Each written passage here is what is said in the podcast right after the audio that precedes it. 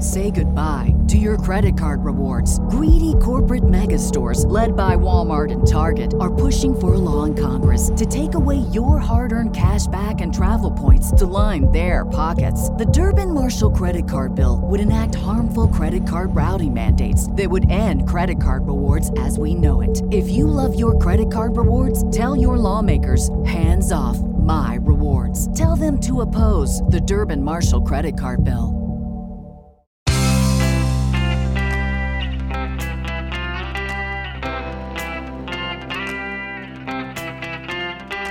Changing your life one story at a time. This is the Chicken Soup for the Soul podcast with editor in chief, Amy Newmark. Hey, it's Amy Newmark with a little Chicken Soup for the Soul inspiration for you from our latest bestseller, Chicken Soup for the Soul Life Lessons from the Cat. We created this book because we learn so much from our cats. They show us how to be better humans, and they teach us about resilience and fortitude and loyalty. If we rescued them, they rescue us back. And then there are the times when they just make us laugh, and it's because of how they finagle extra privileges or how they get away with breaking our rules because they're so cute. They're also so independent that they'll often choose their humans rather than the other way around. And that's what happened to Mindy Picotte and her partner, Rue. One night, a cat jumped through their window, the one over their bed, and got comfortable with them. They recognized her as a cat who spent a large part of her day sitting in their herb garden. Usually, she just stared at the compost bin because a couple of mice lived inside it. Quickly, this turned into a habit. The cat would jump through the window and join them in bed every night. And then she started hanging around during the day, too. She became a regular part of their lives. And because their window was always open, she came and went as she pleased. Mindy and Rue didn't want to be stealing someone's cat, so they never fed her, and she seemed to go to her other home for her meals.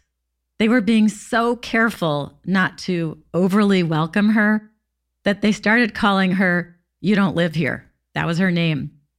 After some time, though, they noticed that she was looking a little skinny and also her fur was dull. So they started feeding her because they thought she needed it. And then they ran into the woman who lived next door and they asked if this was her cat. And she said that it was, but the cat hadn't been around so much and they thought she had found a new family. So I guess they had stopped feeding her. They had taken her in as a kitten eight years earlier when she was injured and needed a home. So they were kind of accidentally hosting this cat. So that neighbor had a large, busy family, and maybe the cat didn't really enjoy it there anyway.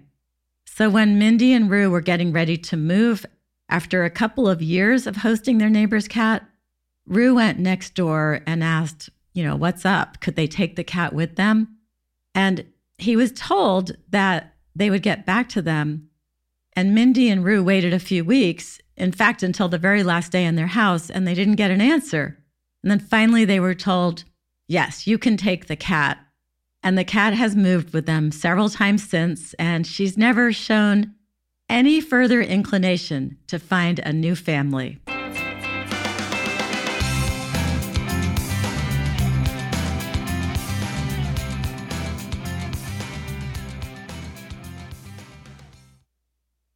Esther Stevens found herself in a similar situation when her household went from having three dogs to having none at all.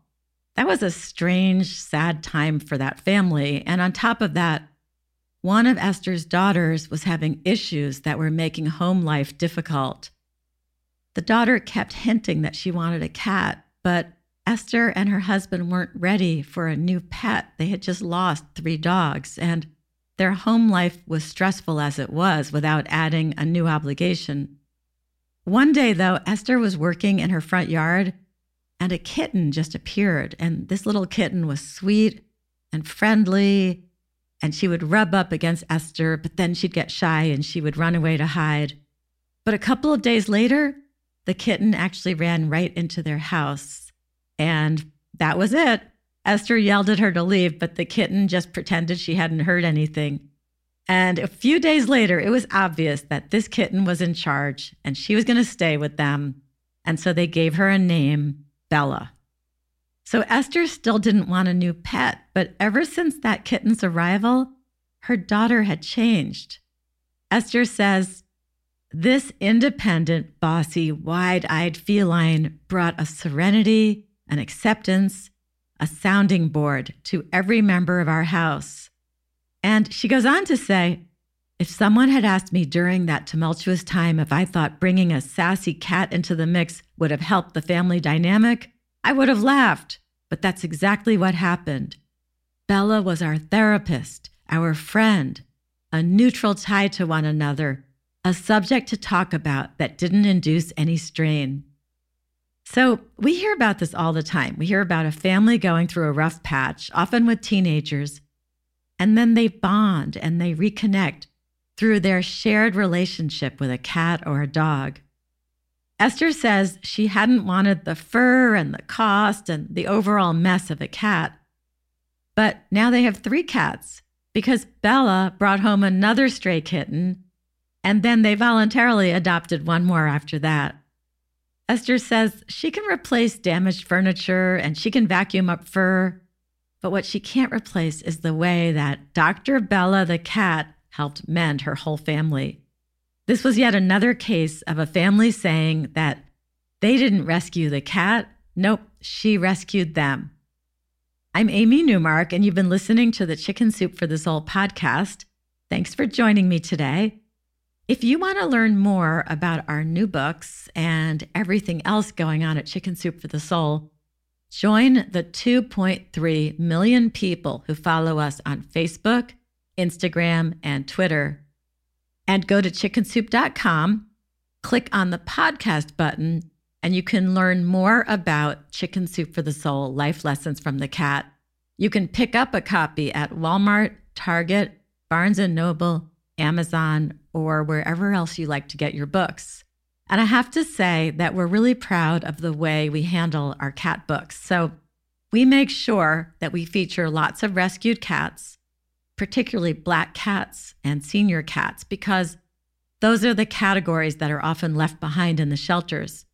And we donate royalties from this book and our other recent dog and cat books to American Humane, which is a wonderful organization that does humanitarian work on behalf of cats in shelters and also during natural disasters such as hurricanes and wildfires.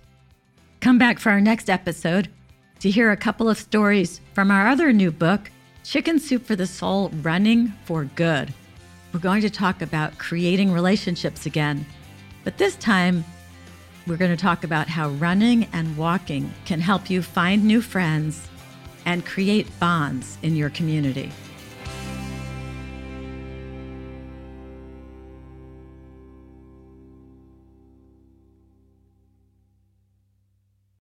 This is the story of the one.